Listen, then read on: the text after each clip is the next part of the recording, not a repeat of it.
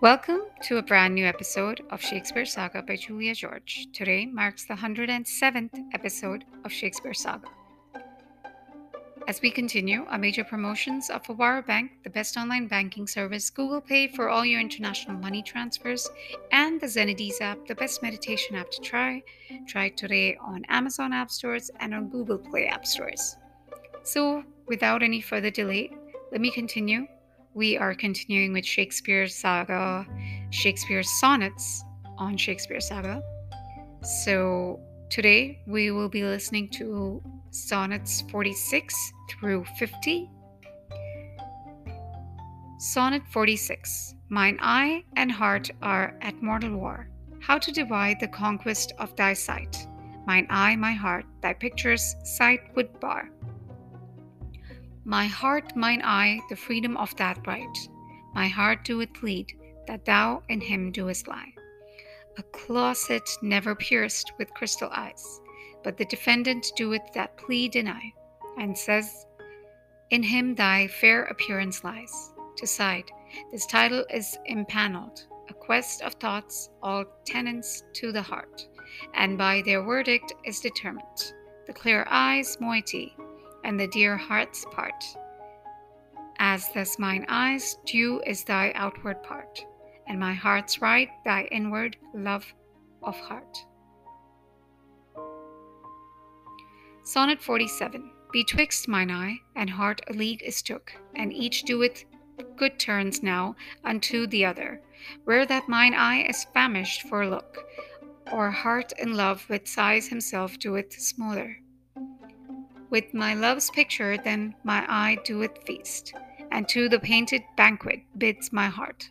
Another time mine eye is my heart's guest, and in his thoughts of love do it share a part. So either by this picture of my love, thyself away, are present still with me, for thou no farther than my thoughts canst move, and I'm still with them and they with thee. Or if thy sleep, thy picture in my sight, awakes my heart to hearts and eyes' delight. Sonnet 48 How careful was I when I took my way, each trifle under truest bars of thrust, that to my use it might unused stay, from hands of falsehood is sure wards of trust. But thou, to whom my jewels trifles are, most worthy comfort, now my greatest grief, thou best of dearest and mine only care, art left and prey of every vulgar thief. Thee have I not locked up in my in any chest, save where thou art not, thou I feel thou art. Within the gentle closure of my bosom, from whence at pleasure thou mayst come and part, and even thence thou wilt be stolen, I fear. For truth proves thievish for a prize so dear. Sonnet 49 Against that time, if ever that time come, when I shall see thee frown on my defects, whenas thy love has cast his utmost sum.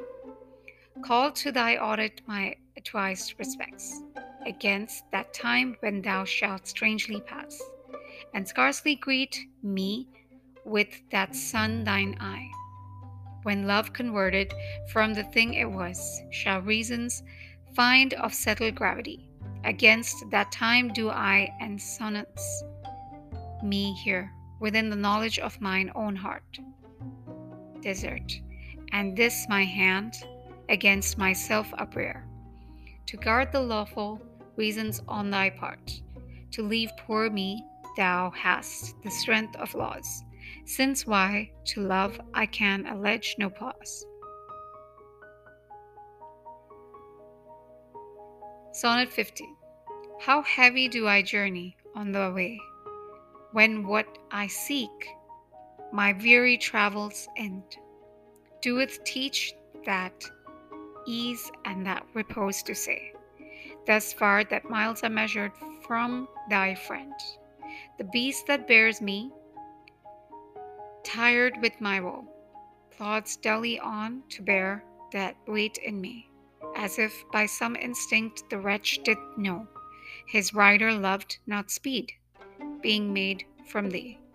The bloody spur cannot provoke him on, that sometimes anger thrusts into his hide, which heavily he answers with a groan, more sharp to me than sprung to his side. For that same groan doeth put this in my mind, my grief lies onward on my joy behind. That was it for this episode. We'll catch up another day with a few more sonnets. Thank you for listening. Appreciate the listens.